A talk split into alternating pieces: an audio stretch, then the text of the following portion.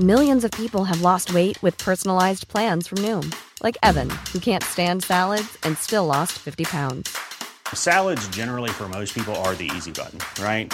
For me, that wasn't an option. I never really was a salad guy. That's just not who I am. But Noom worked for me. Get your personalized plan today at Noom.com. Real Noom user compensated to provide their story. In four weeks, the typical Noom user can expect to lose one to two pounds per week. Individual results may vary. Ever catch yourself eating the same flavorless dinner three days in a row? Dreaming of something better? Well, HelloFresh is your guilt free dream come true, baby. It's me, Keke Palmer. Let's wake up those taste buds with hot, juicy pecan crusted chicken or garlic butter shrimp scampi. Mm. Hello Fresh. Stop dreaming of all the delicious possibilities and dig in at HelloFresh.com. Let's get this dinner party started.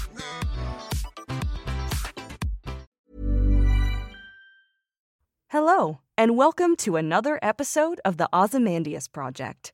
Trireme Transit, the newest and most reliable state of the art time traveling transportation service, is now boarding for all new and returning passengers. Now departing, present ponderings.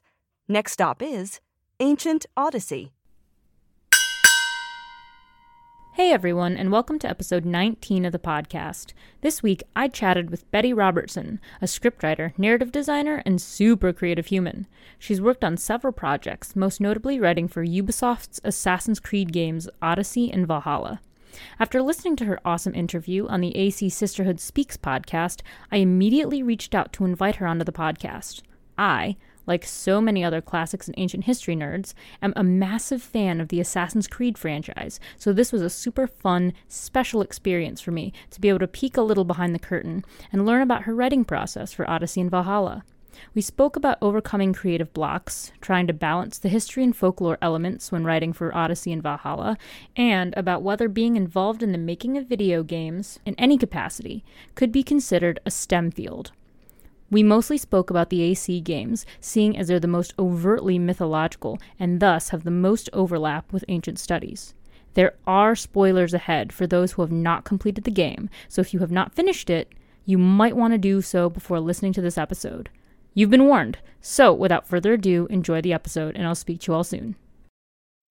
So, thank you for joining me this afternoon. This is really exciting for me because I'm always looking to talk to really, really creative people on the podcast.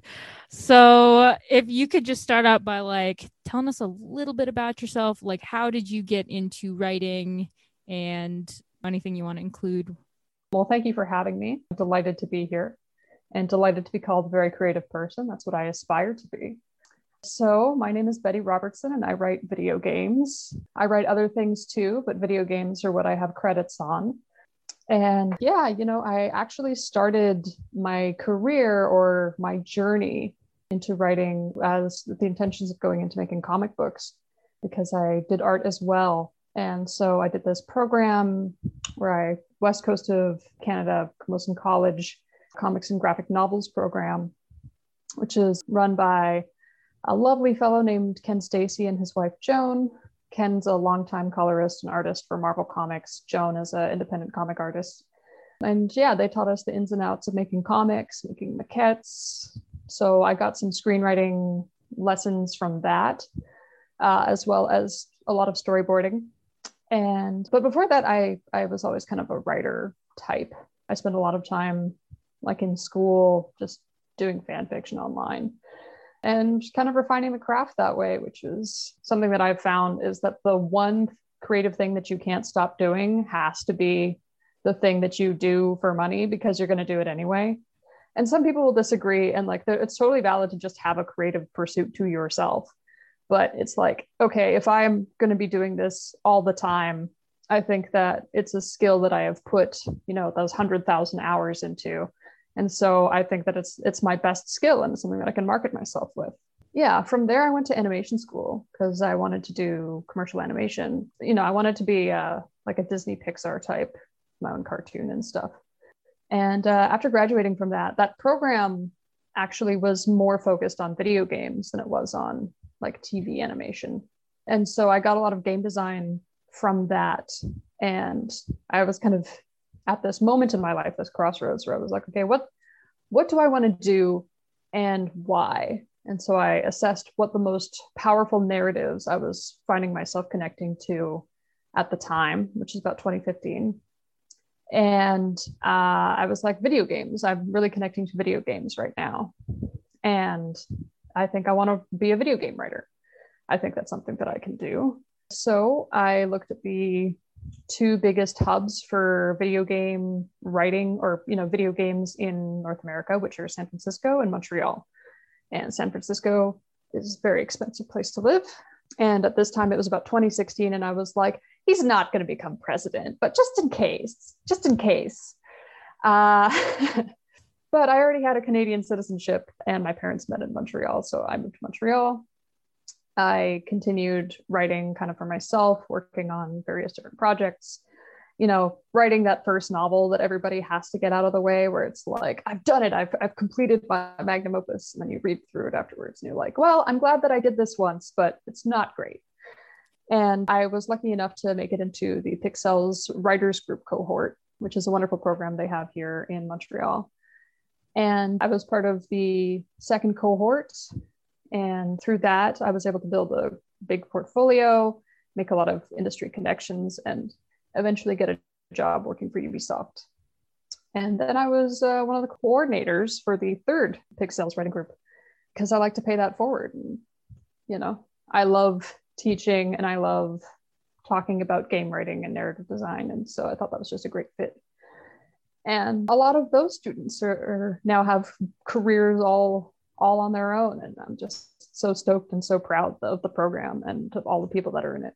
And yeah, now I'm, I did the thing. I write video games for a living now.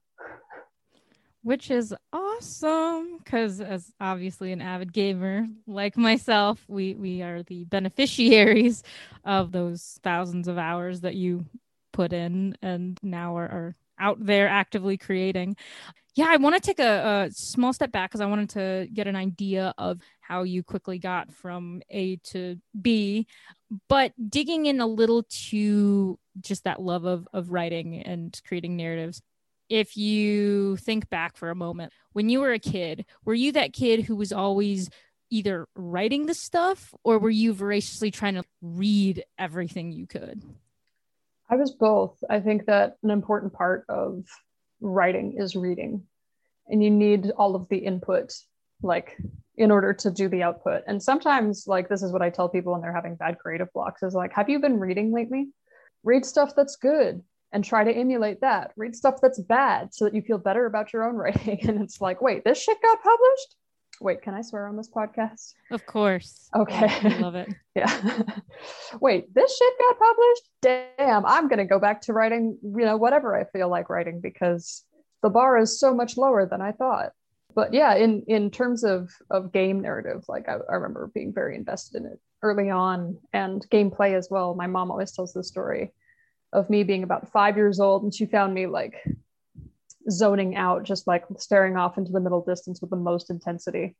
And she was like, Hey kiddo, what you thinking about? Penny for your thoughts. And I was like, okay, if you can just get Epona across this bridge into the Gerudo territory, that but like she won't cross the bridge so i'm wondering if it's an angle problem um, or like if you can cross the bridge and then summon her with the Epona song and my mom's like oh my god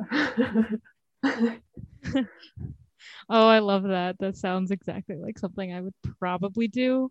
Yeah. Probably. Shout out to the spirit temple. Oh i love that so much. Oh gosh. Yeah i I don't know. I um when I was younger, I fancied myself, oh, maybe I'll go and, and write these great things. I'm gonna become a great author. That did not happen because I think I discovered that I I much preferred reading the stuff than trying to go ahead and write my own things. Yeah, I don't know. It's like the the dream that doesn't quite go away because I I suppose you know you can always get into writing. Doesn't matter when you can just start writing and if you have good ideas, they're good ideas. Yeah, I think I held that belief, that naive, naive belief that I was going to write something great until I was 15, the age that Christopher Paolini was when he published the Eragon book. And then I just realized I'm not gonna do that. Okay, but Paolini's parents were the editors for Knopf, so that's cheating. That's just nepotism. Everyone's like, oh, Christopher Paolini got published when he was 15. It's like, yeah, he had a lot of help. His family owned the company. That's the true. Eragon books are not that good. I know. You know, it's so funny because thinking back, it's like if I read them now, are they the greatest written things ever? Hell no. Absolutely not. But I loved them when I was a kid. I guess it was there for me when I needed it. I don't know. Like I can I at this point in my life, I'm like, I can't tell if they're just like actually good or good for little kids when you don't know what good is. I think that both of those things do qualify as good though. Because like I think that the winner is always the person who had the pleasant experience. So like if these books give you pleasure, then they're good. And like it doesn't matter if if you know the ivory tower folks are like, oh, that's not real literature, it's Eragon. Um, you know, if you're having a good time, power to you. That's true. Well, But- and I will say the the books were ten times better than the movie that we did not don't acknowledge.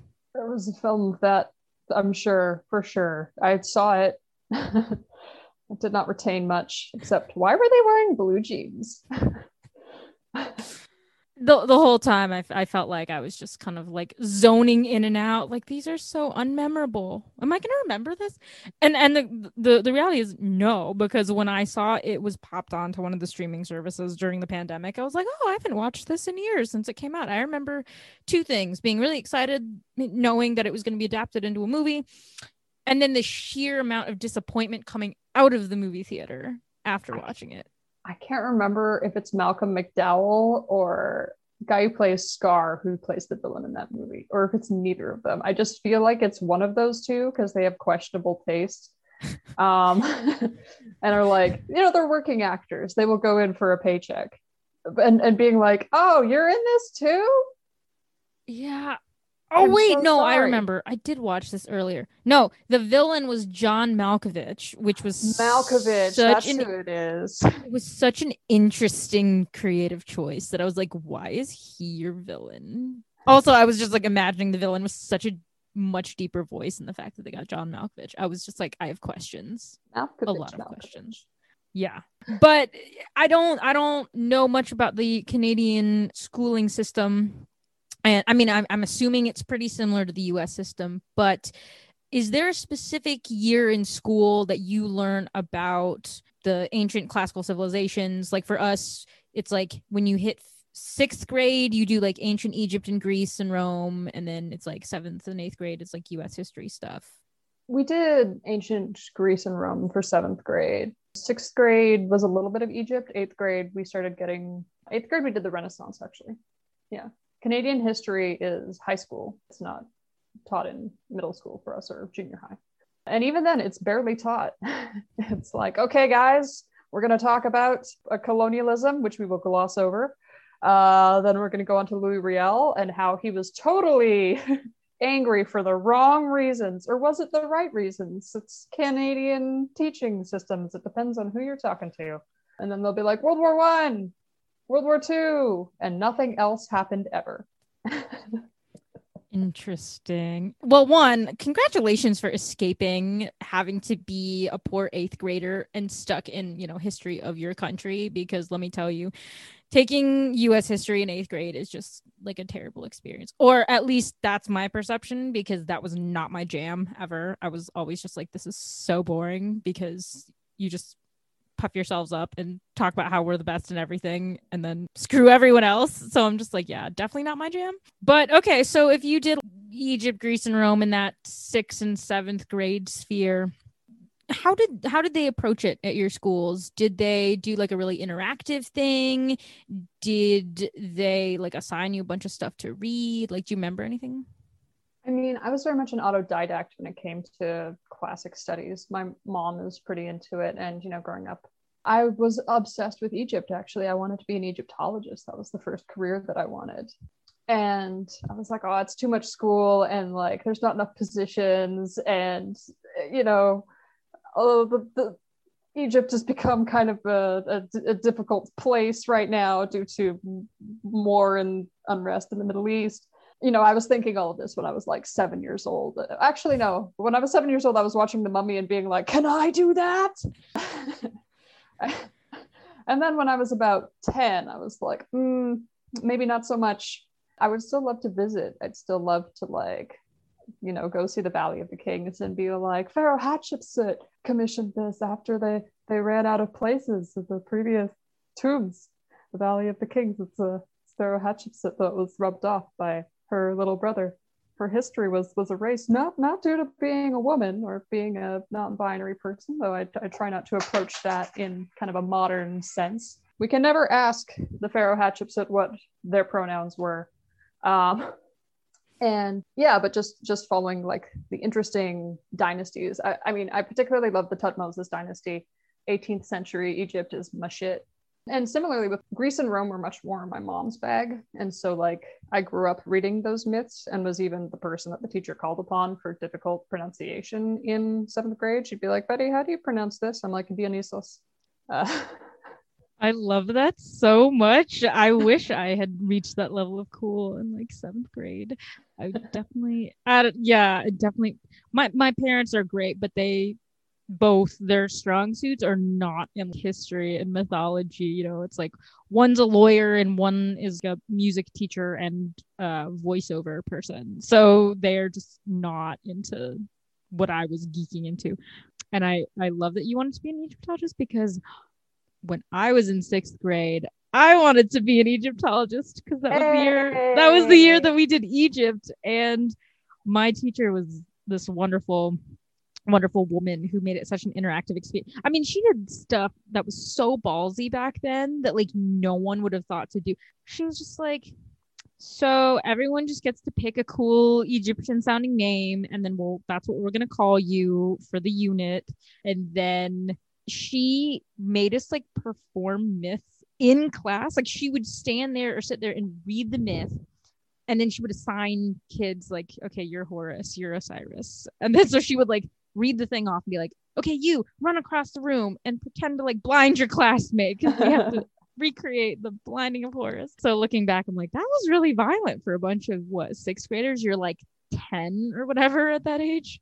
Sixth graders love sex and violence. Though they won't say sex, they'll be like, in whispered, hushed tones as you look around nervously, like, am I going to get in trouble for saying this? Yeah. Forbidden yeah, one. For sure. Like, kudos to you for realizing how hard of a path it would be to actually become an Egyptologist. I mean, was it an, a thought you entertained for like all of two seconds because you just knew it was going to involve school? Or did you ever actually be like, okay, I'm going to seriously look into what it would take to do this? I mean, I've never been a child. Um, so I've always kind of thought this way. And yeah, I did consider it and I, you know, thought I, I, I did think about taking that path and I actually like considered it even when I got to college. I took uh, anthropology 101 and I failed it because I'm terrible at regurgitating information as it is taught. Let's see. Yeah, I can remember that. But also, I'm like, okay, but anthropology, just like looking back at it, is like the worst thing you can take as an introductory course and I know this firsthand because I did not know exactly what to do. So by the time I got to college, I think I went in and I was like, okay, I'm going to be an anthropology major and that's going to help me go find some mummies or do whatever. And then within like the first two months of being in school, realizing all these classes were far too scientific and I'm just objectively shit at science, just not going to happen. So I like talked to the advisor and then I was kind of like, you know, I'm having problems. I don't know if I'm going to make it here. So, like, is there a better fit or are there just classes that I'm not aware of that are better? So she was like, I don't know what you want. Just why don't you sit down and tell me what you want? I just like kind of explained what I wanted. And she was like, oh, yeah, no, that's that's not here. Like, you're not going to find that. This is too sciency for you. She's like, unless you actually want to go into archaeology and like dig and do stuff, yeah, leave us.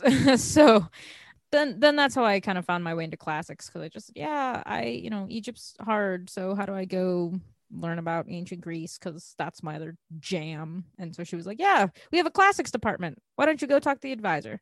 So that's how I found my way into into my degree. But in terms of like myth and stories and just all that being kind of the the, the beginnings of all good stories, I would say. Were you more drawn to like Egyptian mythology or like the Greek and Roman stuff? I think Greek and Roman mythology is easier to absorb because there's like a lot more of it. And Egyptian mythology is weird.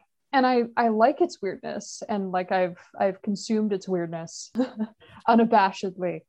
But you know, it, there's just like so much more fun to be had, at least in Western society, with the exploration of classical mythology. You know, you've got these stories with which, you know, so much of our stories are based on. So, like, you've got Orpheus and Eurydice, and like any any tragic love story can kind of fall onto that, or you know, the myth of of Hades and Persephone, and that can also be a story of romance or a story of kidnapping you know depending on who's who's telling the tale and how much they love brooding goth boys. You know the trials of heracles the stories uh, basically anything involving zeus knocking somebody or something or some animal up.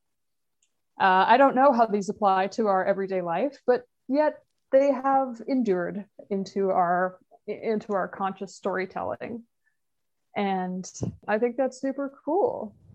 It's it's kind of like shakespeare in that you have to come to terms with you know greek mythology as an influence on basically every type of western writing source. And so going straight to the source is something that i like to do when it comes to writing inspiration. And so yeah i i did i do deep dives into that. So how much did that sort of background and that existing interest help you or excite you when you knew you were going to be able to work a little on Odyssey? I was stoked. Like I kind of stumbled into getting work on Odyssey. I was like, oh, I it's too bad I didn't get to work on the ancient Egypt Assassin's Creed because that's my jam.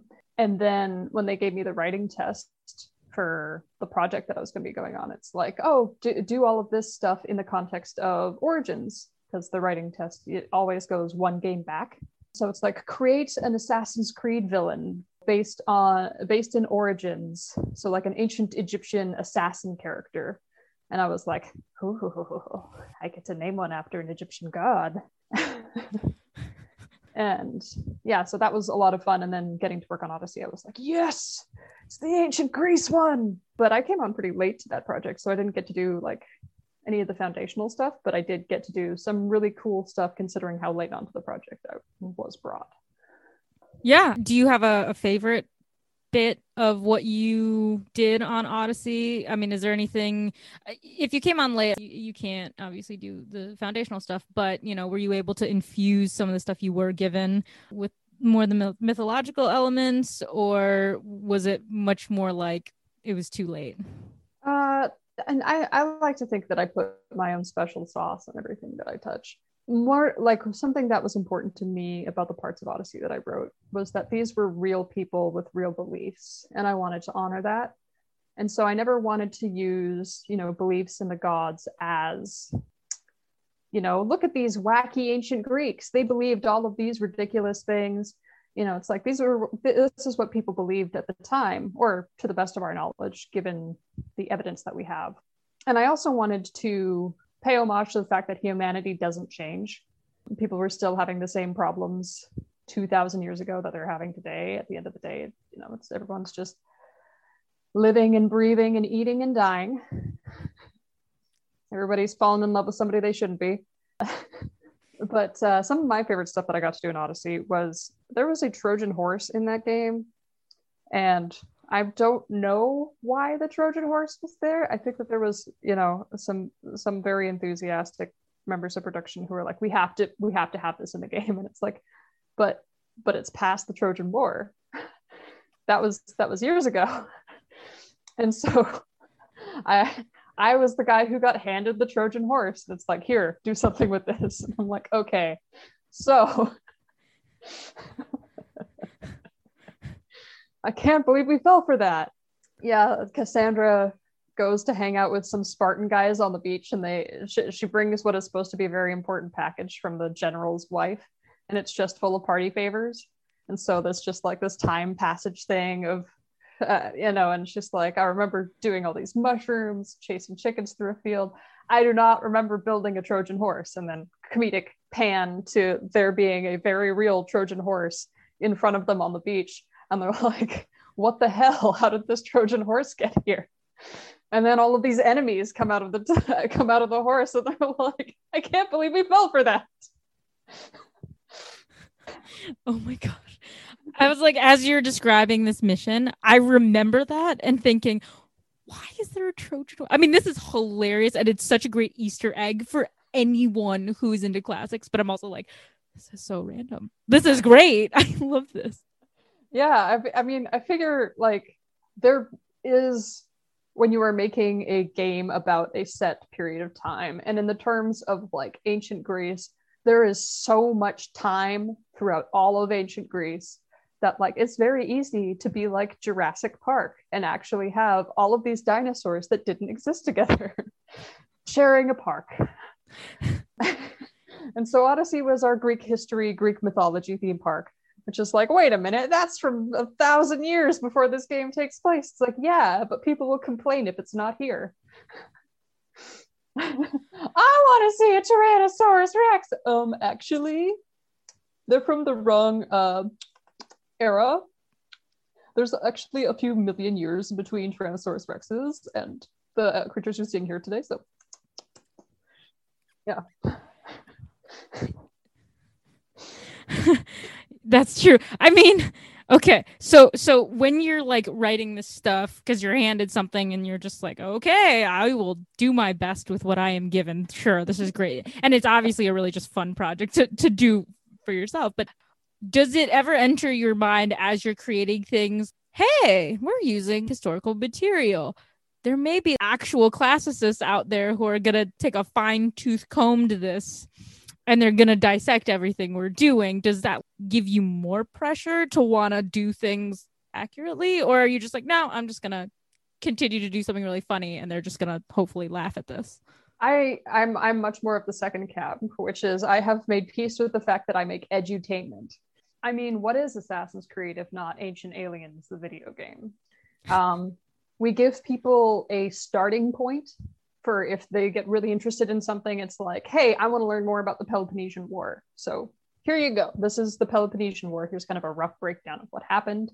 If you want to become a classicist and you know look at this, or you know if you're really enthusiastic about Odyssey and you you want to watch that YouTube video you know it's like classicist ranks 120 mishaps in uh, assassin's creed odyssey. And i'm like good go go go for it. Get your clicks. I think it's kind of it's it's its own ecosystem at this point which is assassin's creed games over here and then the youtube channels that nitpick assassin's creed games over here. And like more people you know getting exposed to it checking it out wanting to learn more I mean, I think that if I can encourage people to pursue knowledge, then I've done my job right. Yeah, for sure. When writing for Odyssey, you know, did you have it in your mind that because Cassandra is canon, you were just writing for her exclusively, or did you have it in your mind that you're writing kind of for two people? I like to keep Alexios in mind, though, you know, personally, whenever I was picturing a scene, I was like, okay, so Xena walks in. Um, but sometimes I would be like, so Hercules walks in and he looks at the sky and he goes, disappointed. really, uh, you know, Cassandra and Alexios were much more fluid in terms of their characterization than, say, Eivor, which is, I could kind of come up with basically Commander Shepard type stuff when it came to Cassandra or Alexios, if you'll if you'll follow me on this. So it's like nice guy, mean guy, something you know kind of neutral as like the options that you use for that. Or like this character genuinely believes that they are the child of a god that they are a god child and there's really are they wrong? No. This is the humble kind of mercenary who's like look i'm just a dude here to help out. And so we had all of these different kind of options that the player could take. And so a player could be like a really nice character who genuinely believed that they were the child of a god and therefore they were kind of arrogant and pious, but generally did the good thing. And that could be Alexios and that could be Cassandra, or you could have, you know, I was always writing for was the stinky mercenary. but again, that's just how I saw myself writing Cassandra. And I liked to be able to give every player the option to play who their Cassandra or who their Alexios was. Yeah, for sure. I mean, being a classics major and then the, so that byproduct being I have a billion classics nerds all around me who we just love to talk about this game all the time for the different things we spot in it. For me, I was like, this is great. I'm all on the further female representation in gaming for sure. I was pissed about them cutting so much of Aya out of Origins because I was like, she's the mm. freaking other main character. She's the mother, for God's sakes. And she doesn't even like get a scene with her own child. Like, how is this okay? But regardless of that, yeah, I I, I would say I know a lot of stodgy classicists who would say, well, I liked everything Odyssey did except for the fact that they have a main playable female character who's a Spartan who they didn't change her story because historically this could not happen. This was an impossibility. So blah blah blah. If you're gonna you know have representation in there you should have made her like a, a separate character who just wasn't like a spartan warrior. How do you balance or how do you deal with the people who are just like this is great but you should have made her someone different because there were no xena warrior princesses in ancient greece. You know i think that there's like a validity to that but just because there's no recorded evidence of something doesn't mean that that's not somebody's story down the line. I mean, there's lots of Civil War soldiers were women who cut their hair off and stuffed socks down their crotch and pretended not to menstruate. And there are lots of sailors who were women who cut their hair off and stuffed socks down their pants. And I realized that it's a lot more difficult in Sparta where they would wrestle nude. but kind of at the end of the day, sometimes you just got to turn off your historian brain and say, this is cool. I'm enjoying my time here. Yeah, I, I wish that this was the story as it was told. I would love to tell this story. And that's why I kind of lean into at least Odyssey and um, Valhalla being the folklore Assassin's Creed games, which is Cassandra may or may not have existed, but her name was passed down through folklore. And it's like these were the these were the grand you know adventures of the misthios cassandra. And everything that you do in that game if you think of it as a folklore that's being told down by all of these different stories. And so it's like some people have this different view of cassandra where it's like oh she was this great and pious warrior. And other ones were like she was a stinky mercenary and she slept with my sister and she stole my goat um, and there might be a kernel of truth of both of these stories, and you know that's that's kind of what I appreciate about about them. So the short version of that is nitpickers can die mad. I'm sorry that the game was too fun for you. Great answer. I yeah, I don't know. I I, I those are like the debates I swear I tend to, to find myself in a lot and I don't know why that keeps happening. I mean, yeah. I do, but like I also get very confused when I'm like, it's entertainment. Like it's not. Ubisoft only says that they try to use some kernels of historical accuracy. They're not trying to be like a biopic right here, being like, this is actually what happened in history. Bro, did you get this mad when Tom Cruise was the last samurai, or do you just hate women? yeah, the important questions. Yeah, I don't know. I mean, so with with Valhalla, obviously, you know, nothing to do with classics, but it's still very much rooted in a different kind of mythology as well. But also, it's a different time. So I feel like, you know, by then, female warriors were very much more common and accepted, I suppose, in, in Viking, in, in Norse culture. Well, um, there's debate on that as well. That I'm not. Well, I feel like you have more in. stories. You know, whether they're true or not, that's a different question. I don't know. When I first heard of Eivor, and I heard that the female was hopefully going to be canon, was like, oh, I got this idea in my head of shield maiden, Eowyn type of Lord of the Rings lady. And she kind yeah. of ended up like that. I would I would argue that Eivor is even more intense than Eowyn. I don't know, man. The I am no man stab in the face is pretty intense. But It's pretty hey, intense, but like when when Eowyn's not doing those things, she's just kind of a chill dude. Whereas Eivor is always on that level of intensity. that's true. That's true.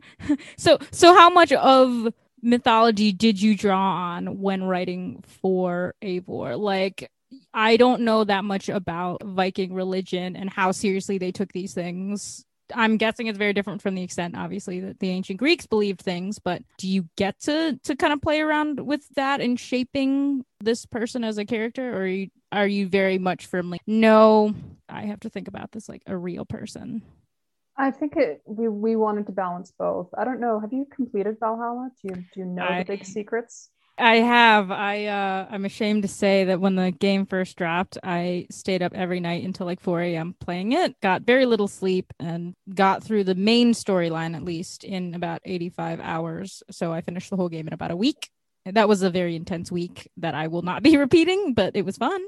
Yeehaw! I mean, that just means you were invested, right? When it came to Eivor's characterization, we wanted to balance the mortal woman with the divine man, and pulling from both of those. So Eivor's writing guidelines were different than Cassandra and Alexios's writing guidelines. In that Eivor always had to be kind of at this war with herself that she didn't understand, which was her own desire, her own mortal need for community, and her divine need for power. And so Odin's answers would always be more selfish in more in the pursuit of power or the pursuit of knowledge, which are Odin's motivations. He always goes off on these adventures by himself and is willing to sacrifice anything kind of in his pursuit. You know, he cuts his own eye out, he hangs himself on a tree in order to to gain the wisdom which he seeks. Whereas Eivor has an entire community that relies on her. You know, she is the jarl of her settlement. And so it's it's kind of at war with that, which is that if she was a good jarl, she would stay home. And that's what the fight with Dag is about. But she still wants to go out there. She still wants to learn and she wants to to gain power and influence. And so that's the momentum of her character, which is we have these moments where she wants to look back, she wants to go back, she wants to settle down. And even like sometimes when she does get a glimpse of that life, but she's always kind of pushed forward by this this need Yeah, as a creator, okay, so I understand that the game itself was very much you're trying to straddle that line.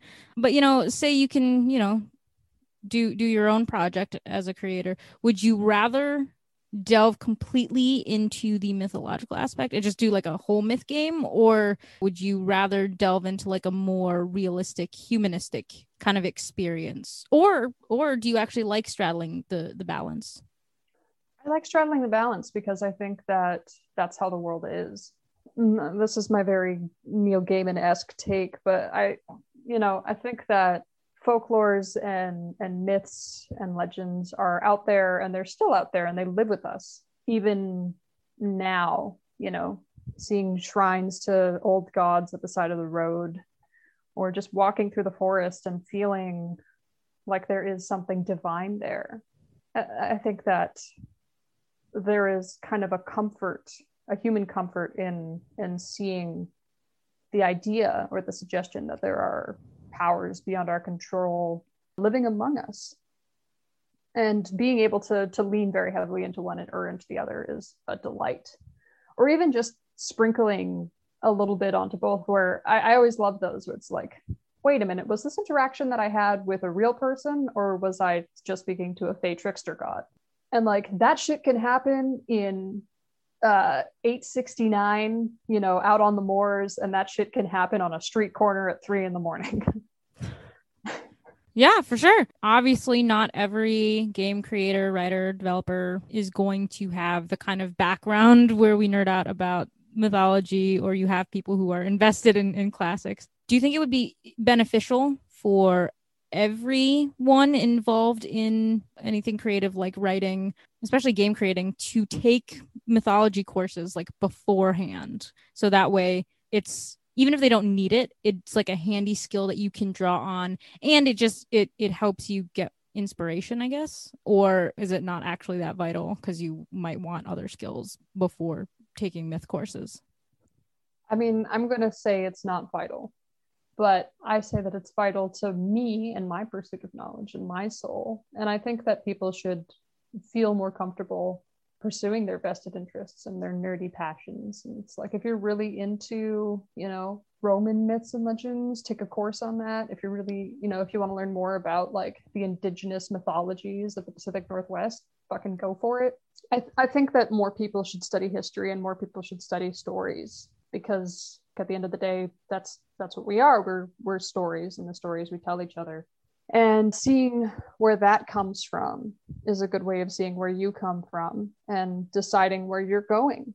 Yeah for sure. I always come back to i like to know about the origin of all good stories and i believe that all modern creators are creating contemporary legends which hopefully will stick around for you know the next 200 years or, or whatever you know you're someone who's heavily influenced by these mythological origins and the history so obviously you want to do all the deep dives. But if it's not vital just in general like if we shouldn't be requiring some kind of mythology class for all young game devs and writers then does that leave uh, like a does that leave a space for greater collaboration with people with classicists, with Egyptologists, with people like, should we be involving them more than if you just want to be a good writer and you want to craft good narratives? So then to get the more mythological, historical parts, is that where this is leading us into just greater partnerships with academics? Absolutely. And just to preface, like when working on an Assassin's Creed game, we usually take a few months of just research time for the entire dev team to like deep dive into this era, into the architecture, the religion, the fauna, the flora, all of that, and deciding kind of like what we're going to have. Because it's like, you know, we, we slam all of these books down onto a table. Everybody takes a book, starts taking their notes, decides, okay, we can fit this many trees, this many animals, this kind of architecture. And we decide the yeses and nos of what we're going to take because we know we cannot recreate the entire era one for one but on every Assassin's Creed game that I've worked on, there has been collaboration with linguists and historians and you know all sorts of experts because as a writer, I love doing the research. I love putting in the time. But at the end of the day, I don't have a degree in classical mythology or Norse mythology, and I'm going to get some stuff wrong. I'm, I'll be writing character names based off of a website that has its own index of names that should have been accurate to that time period but I have no way of knowing. I send them to a historian, the historian hems and haws over like better versions of them or sends me a thumbs up. You know, it's their job to know. It's my job to to tell a good story. And I hope that more historians can get involved in or classicists or, you know, academic experts can get involved in video game creation because I think that's one way of keeping the culture alive and also, you know, getting people paid outside of universities. Amen to that. I mean, you know, I can speak to the more academic side, and I've had great conversations with other academics who all maintain I would love to be able to contribute some way to any form of media that is trying to do a recreation of the ancient world. You know, there's film and TV for sure, but also video games. And I think honestly, video games are doing a better job currently. I don't know why that is per se. Uh, I mean, is there something about the gaming world that just makes it easier to ask academics to join? I don't know. I think that video games allow you to slow down and spend as much time in the museum as you want, whereas TVs and and I think that a lot of TV and movie stuff might just boil down to like run of the mill laziness and sexism just like oh we don't care. We want to see boobs and we want to see violence and this is what we are selling and so we will have boobs and violence uh, even if it's not historically accurate boobs and violence. And you know in video games we have lots of boobs and violence too. Don't don't get me wrong. I'm not calling out tv and movies for that problem. But in a video game like as i was saying like the designers spend all of this time researching how a basket would be woven in this time. And so like that level of detail goes into that. And like there are experts like this who work on tv and film productions. Like i always love watching the behind the scenes because i know that the designers frequently do amazing jobs and i want to see their work. And so getting to have like digital versions of that work is very cool and allows for stuff like our toured versions of the games for for students and and non-gamers alike but uh, yeah i don't i don't know what encouraged ubisoft originally to reach out to historians for it. We actually have multiple or at least one historian hired by the studio full time and i hope that other studios like follow that path and create more academic jobs yeah it's something that i spend way way too much of my time thinking about honestly. I probably it would be ashamed to admit how much time i spend thinking like why why or how can academics get into these writing rooms into these creation areas that's not just the realm of the history people? Have you have you been involved with any of the discovery tour stuff or is that like a completely separate realm? It's a separate project. So when you work on the game, you might get tapped to work on the discovery tour afterwards. But I always moved on to a different project before that happened. I'm like a shark. If I stop swimming, I die. no, they, there's a lot of very talented, very educated writers who work on the Discovery Tour, and they often get more into kind of like the technical side of things and like giving the the true from the textbook definition of what was going on and like clearing up some of the misconceptions that the plot of the game might have left. So, would it be so, fair to say that these writers are like the people who going in with a, a finer paintbrush and like historical paintbrush, I should say, and just kind of glossing over some of the yeah they fill in the gaps. They they they do the the fine detail work. And so i think that some of your nitpick friends might really appreciate the discovery tour because they'll be like they didn't get that. And then they'll look at the discovery tour. It's like actually we did get that. We chose to do this because it was more entertaining. Gotcha. Okay. So which arcs did you get to write for in valhalla? In valhalla i was the writer for london and gloucestershire Okay, I th- I thought so. I, the Gloucestershire arc is very very different from the rest of the game, honestly. Without spoiling it for people who haven't played it, it just it's it's a completely different tone, and I feel like while the game definitely straddles that mythology and sort of half realistic, half accurate tone, this one just delves right into really heavily into myth and folklore. How fun was that? Just to be able to take the story and be like, this is folklore on folklore. I loved being set loose on that. There were times when the game was like we had to make cuts on the game, and Gloucestershire was often on the, the chopping block. But we always came out because we were the palate cleanser territory. And, you know, creative direction would come in and they'd be like, oh, this is so nice. This is such a reprieve from just like burn and murder, burn and murder. And, you know, all of these Viking machinations, you know, you, you beat this guy and he has to become the king, but this guy doesn't want him to become the king. And that still happens in Gloucestershire. But it happens in Halloween Town, leaning heavily into Arthurian mythology. So I wanted to honor the entirety of Britain with Gloucestershire.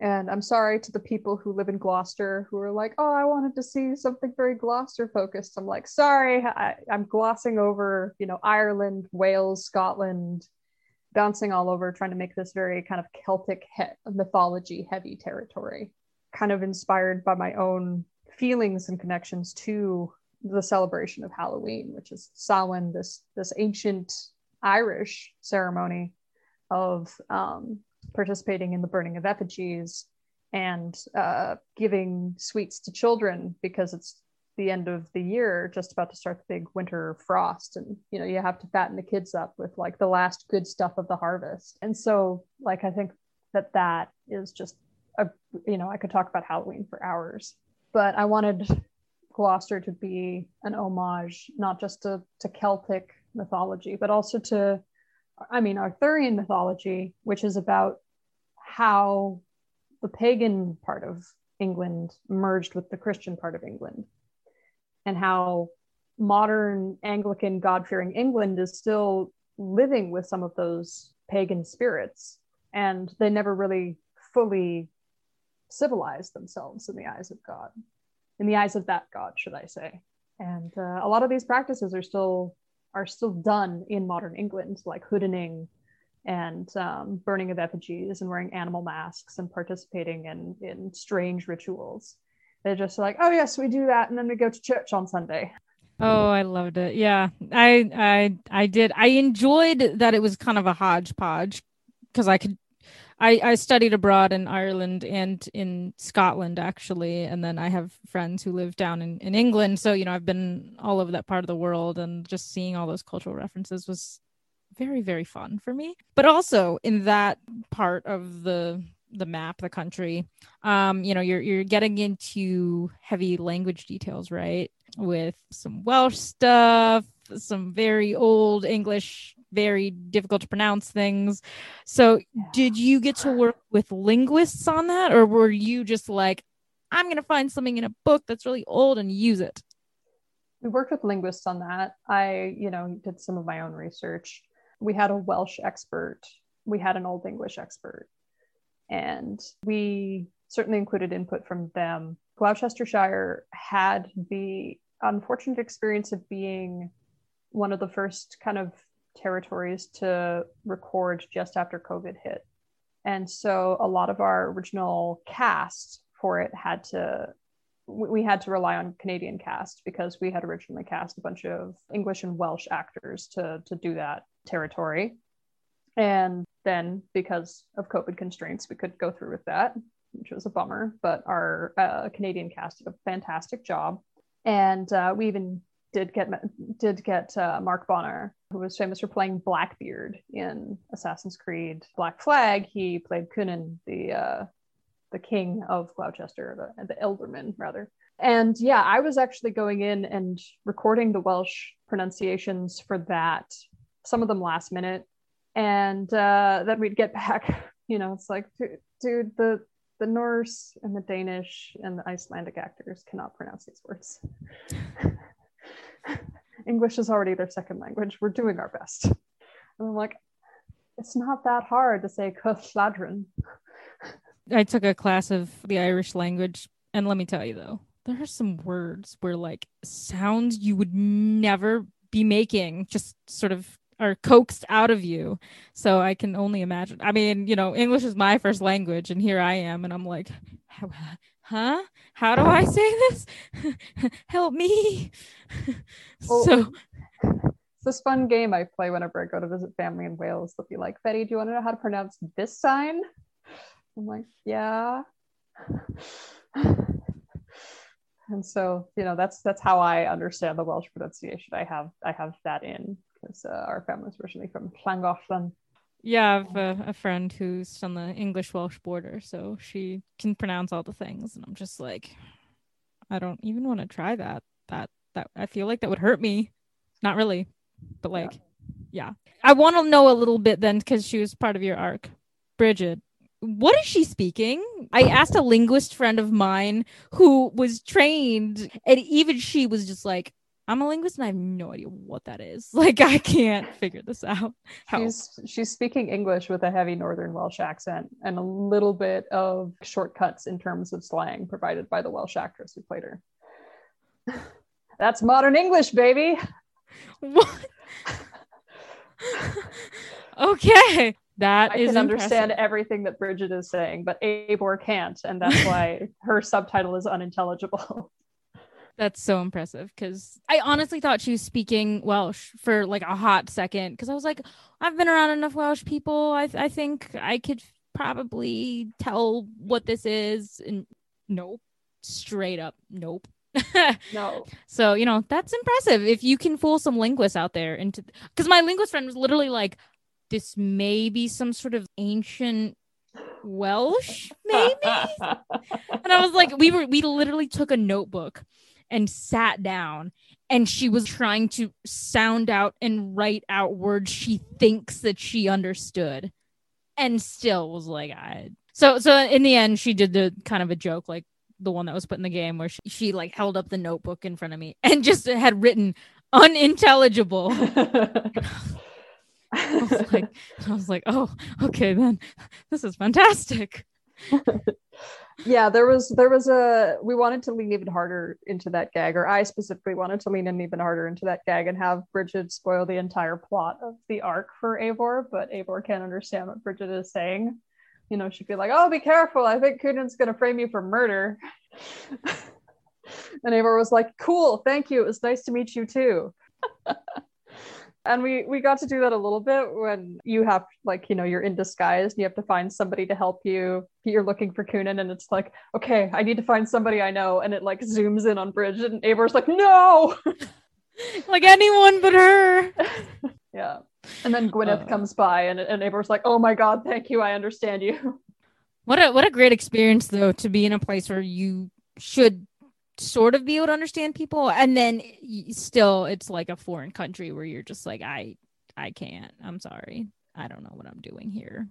Like Well, I mean, that should have happened more in the game because Eivor speaks Norse and can't read English. yeah. yeah. I mean, it's impressive either way. I mean, honestly, the only people I say who are going to catch half of these things are like classics majors who just really want to be pedantic about everything, right? I mean, classic majors. Hi, that's us. Unfortunately, we our reputation precedes us. As a creator on the creative side, do you find that there's more leeway and entrance points for using classic material and expressions in digital media, so video games and, and film and stuff, or the written word? Like you get to be an author and write a book. I think that people are much more fine tooth comb with authors than they are with video games, though it's interesting that like you will get a genuine academic challenge to a book, whereas in a video game it's death by a thousand nitpicks. But at least currently the state of video games is not one for educated masses. You know, a lot of people who are playing these games are not playing them after like coming home from their job at the university. And so any facts that they learn from them, they might have their own reason for being able to spot an inaccuracy, you know, like due to a family member or their own vested interest in Norse mythology or whatnot. And they might be able to pick that out. But, you know, it's not the same as somebody with a master's sitting down to play Valhalla and taking a, a, a shot every time something inaccurate happened. yeah, I think that's a wonderful thing, right? You make something that kind of appeals to everyone, and then it brings together people from all different kinds of backgrounds, all different professions, and everyone will find something unique within the game for them, right? It's it's one of the things that I appreciate most and that I wish I wish the humanities were able to do that in their own way and not have to rely on being turned into some sort of consumable media. I don't know and and that that could just be a problem of funding, right? Giant game companies have huge budgets and this is what they're for so they exist to make entertainment where they can put cool historical things or mythological things in them but humanities budgets are famously lacking is what i'll say so that you're lucky if you get 10 classes on these cool things that people probably would want to learn more about if they had the chance. To me it seems like a global downward trend so feel free to correct me if if it seems differently in in canada but for the last 50 years people just have stopped seeing the value any kind of applicable value, I should say, in programs like the classics, like Egyptology. So, you know, sadly, we're not getting funding. So people are just kind of being told, you should just not do that because that won't help you. This literally will lead to nothing and you can't do anything with this. So it doesn't need to be here. Is there a, a kind of trend like that going on in Canada? There is. The defunding of the arts is, I, I feel like it is global in its way. And it's a shame because you know they instead people are pouring all of this money into stuff like tech and sports. And everybody wants to be you know gronk or bill gates. And uh, those are kind of the only paths that you're given in high school. I feel like there's a lot of pressure for students to perform to be the best to be this like christopher paolini of tech or, or whatever you know every every teenager i feel like it's even worse for the current generation than it was for my generation the belief that like you are the special and you are going to save the world with whatever silly hobby you have. And then just like pulling back the wool on that and being like no you are going to have a degree and work at starbucks with people you hate. And i think that that's that's a shame and that's a tragedy and that there is value in the arts and the academics and everything that is known about these can be reapplied. And and sadly i think a lot of them should be reapplied through media since it seems that that is the job that pays. So it's like oh all of these classics nerds you guys are going to go on we're going to we're going to corral you into this pen and you're going to become you know the classics nerds who are the consultants for this television program about xena uh, i'm just calling for that xena revival right now. And sure. you know all of these these uh, nordic studies nerds you know you guys come over here you work on this viking show from the last kingdom you work on frozen.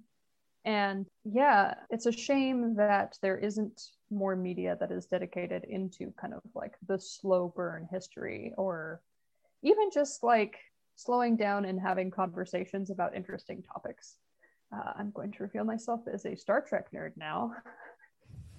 But you know i i have appreciation for like the big budget blockbuster type media and like assassin's creed games are big budget blockbuster games. We are not a quiet meditative game on mortality. You know if you if you want that you get wayfarer.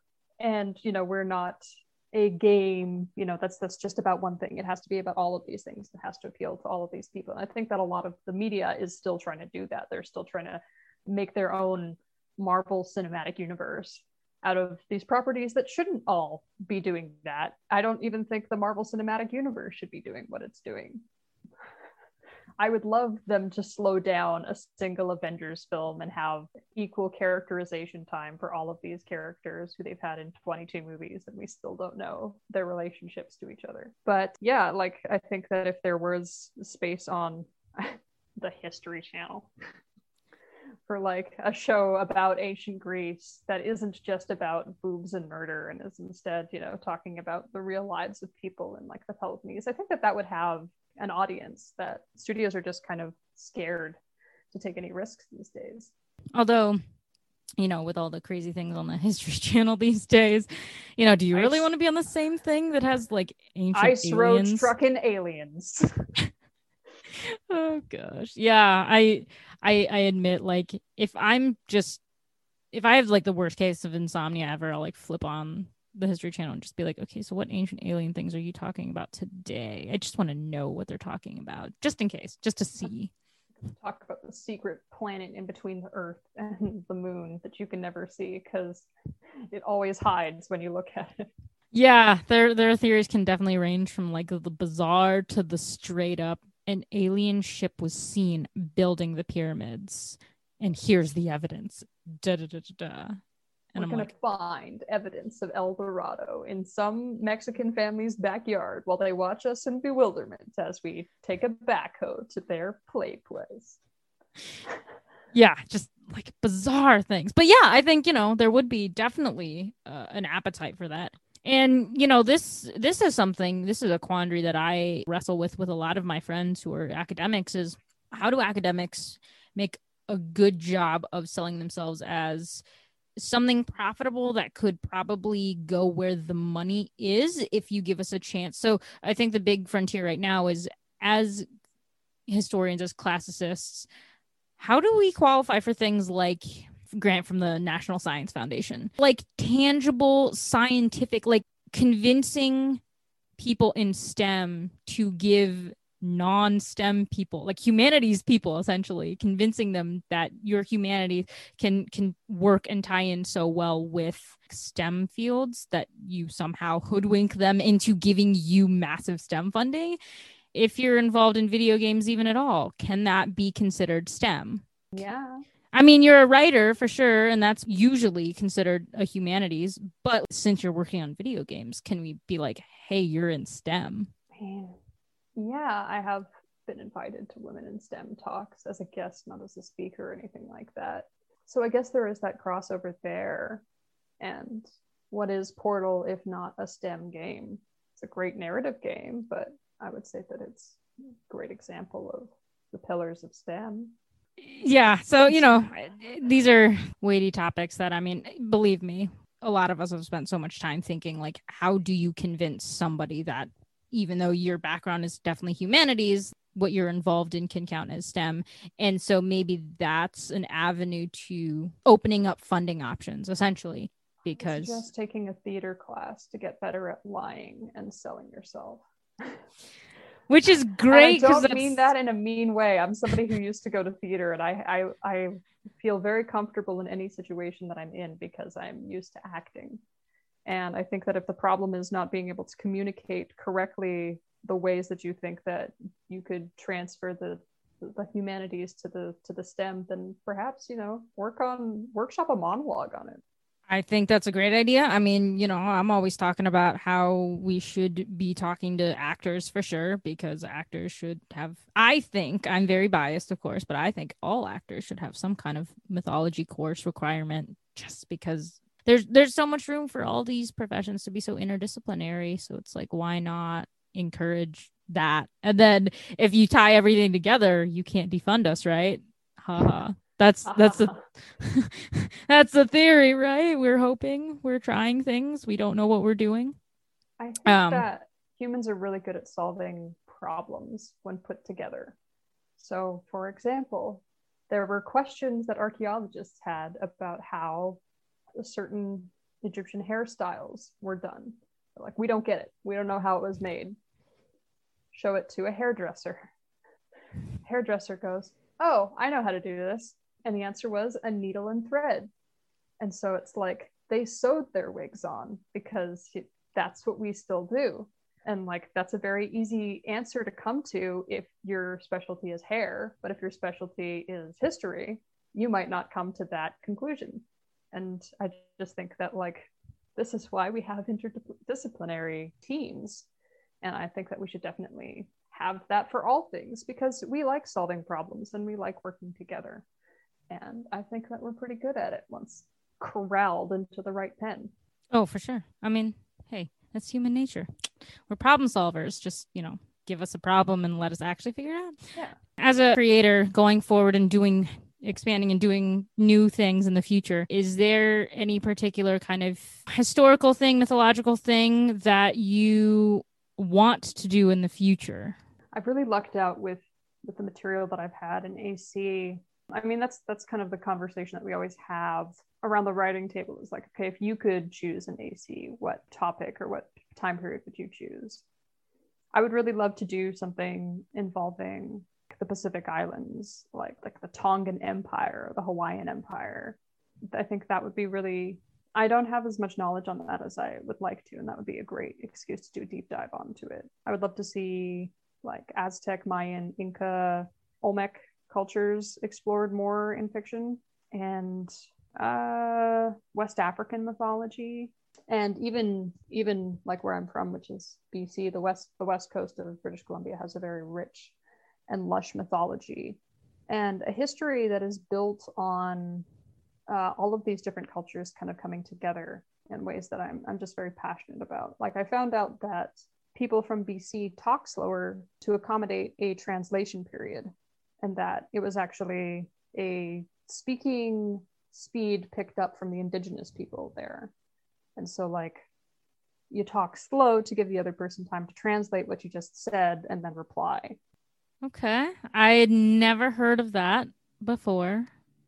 So, at the end of each podcast episode, I have each guest read the Percy Shelley version of Ozymandias. So, just kind of after reading the poem, if you could just give us your hot takes. It's such a great poem and it's it's so evocative. Yeah, great poem.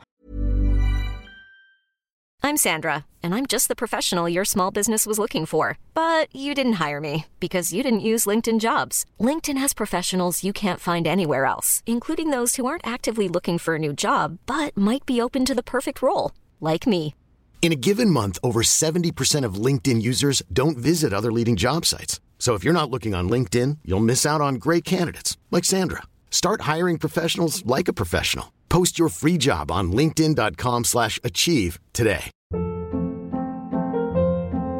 Hold up. What was that? Boring. No flavor. That was as bad as those leftovers you ate all week. Keke Palmer here, and it's time to say hello to something fresh and guilt-free. Hello Fresh. Jazz up dinner with pecan-crusted chicken or garlic butter shrimp scampi. Now that's music to my mouth. Hello Fresh. Let's get this dinner party started. Discover all the delicious possibilities at hellofresh.com.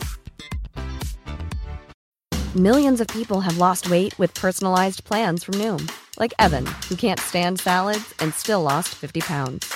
Salads, generally, for most people, are the easy button, right? For me, that wasn't an option. I never really was a salad guy. That's just not who I am. But Noom worked for me. Get your personalized plan today at Noom.com. Real Noom user compensated to provide their story. In four weeks, the typical Noom user can expect to lose one to two pounds per week. Individual results may vary. Wow. Nice. Yeah. What you're hearing are the sounds of people everywhere putting on Bombas socks, underwear, and t-shirts made from absurdly soft materials that feel like plush clouds. Yeah, that plush. And the best part? For every item you purchase, Bombas donates another to someone facing homelessness. Bombas. Big comfort for everyone. Go to bombas.com slash ACAST and use code ACAST for 20% off your first purchase. That's bombas.com slash ACAST. Code ACAST. I met a traveler from an antique land who said, Two vast and trunkless legs of stone stand in the desert. Near them, on the sand, half sunk, a shattered visage lies, whose frown and wrinkled lip and sneer of cold command tell its sculptor well these passions read, which yet survive, stamped on these lifeless things, the hand that mocked them and the heart that fed. And on the pedestal, these words appear My name is Ozymandias, King of Kings. Look upon my works, ye mighty, and despair. Nothing beside remains. Bound the decay of that colossal wreck, boundless and bare, the lone and level sand stretched far away. Percy. I could talk about the Romantics for hours. I love how he influenced Martin Luther King and Gandhi with his teachings, and how he and Byron were the first celebrity vegetarians, and how like celebrity culture stems from these guys, and how you know if you want to feel bad about not having written a novel at 15, feel bad about having not invented a literary genre at 16. Because Mary Shelley was 16 years old, she's like, I think I will invent science fiction today. I have miscarried a child on my trip here to the lake house. We were supposed to be having a sunny summer, but because Mount Tambora erupted, there is no summer this year. and, you know, the year without a summer is such an interesting point in history. You know, the last kind of major global catastrophe that affected the entire planet um, and invented science fiction and also Mormonism.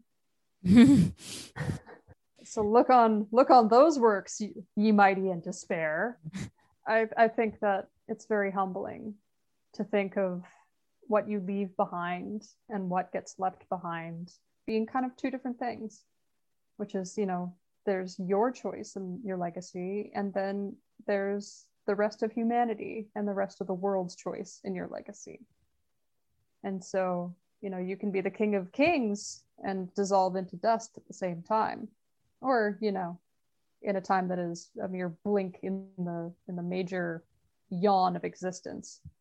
For sure for sure. Yeah i mean it's hard to read this beautiful sonnet and not think of like the transience of power right it speaks to me at least as kind of a, a testament to human pride ramesses uh ozymandias was just his his greek name but we know we know who Ramses II was. We know what he did. We know what his empire looked like back then.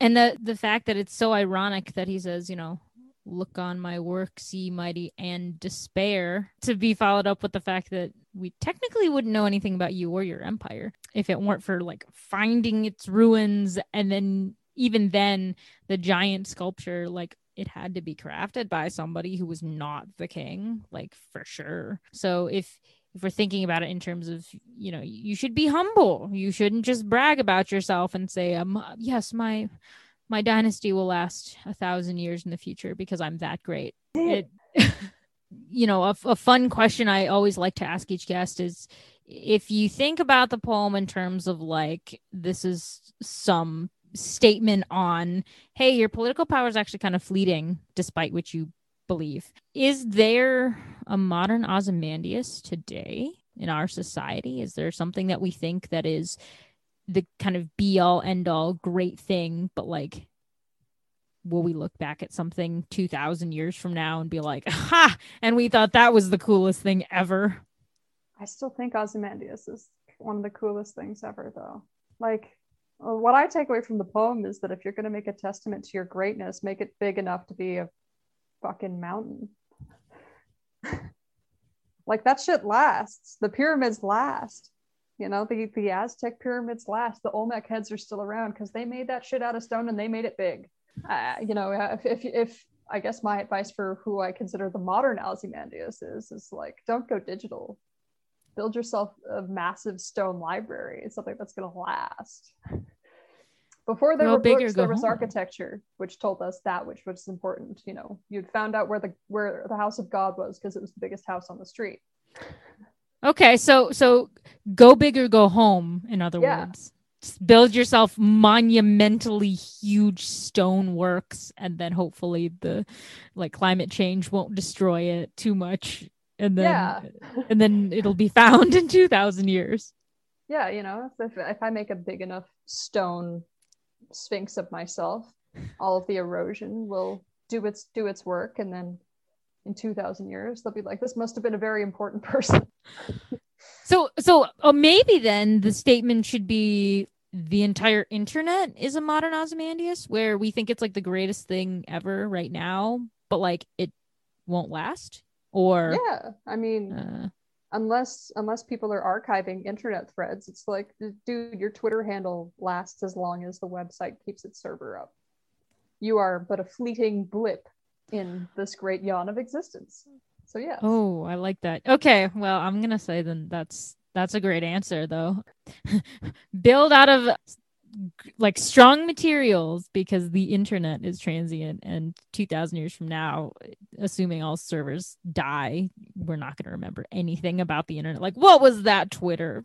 What was that thing? No one's going to remember your 50000 I- instagram followers but everybody thinks my castle to myself is rad Oh, I love it. I love it. Oh my gosh. That's that's one of the more fun answers that I've gotten. I now I want to build like a giant mausoleum to myself. So everyone just thinks i've won yeah. So everyone thinks I'm like important and amazing when I wasn't president, I wasn't this, that, or the other thing, but you will know me. You will know me by my giant ruins. yeah you will know me by my giant ruins that's the most raw fucking thing and it's it's my translation of ozymandias Oh, it's fantastic. Oh, I want to use this in the future. This is it. great. This is great. domain now Yes, free to use. So thank you for joining me today. It's- been a real blast to to be able to talk about some of the more mythological things and just sort of ponder our way through some of these big questions. It's always fun to to sort of sit down and, and put noggins together. Sure, and I'm always happy to knock my uh, noggin against some some more academic brains, because you know it's, spend enough time in like entertainment and it's like, oh, what is what is this? Oh, it doesn't matter. It's funny, and so it's good to to have that kind of like the ability to pull yourself back from from relying on lowest common denominator material. Yeah, for sure. It's always nice to have a good balance. So thank you though. Thank you. This was it was delightful to be here and to to share this conversation with you. Trireme Transit is now departing ancient Odyssey. Next stop is Present Ponderings. I met a traveler from an antique land who said, Two vast and trunkless legs of stone stand in the desert. Near them on the sand, half sunk a shattered visage lies, whose frown and wrinkled lip and sneer of cold command tell that its sculptor well those passions read, which yet survive, stamped on these lifeless things. The hand that mocked them, and the heart that fed. And on the pedestal these words appear My name is Ozymandias, King of Kings. Look on my works, ye mighty, and despair. nothing beside remains. Round the decay of that colossal wreck, boundless and bare, the lone and level sands stretch far away. Ever catch yourself eating the same flavorless dinner three days in a row? Dreaming of something better? Well, HelloFresh is your guilt free dream come true, baby. It's me, Keke Palmer. Let's wake up those taste buds with hot, juicy pecan crusted chicken or garlic butter shrimp scampi. Mm. Hello Fresh. Stop dreaming of all the delicious possibilities and dig in at HelloFresh.com. Let's get this dinner party started.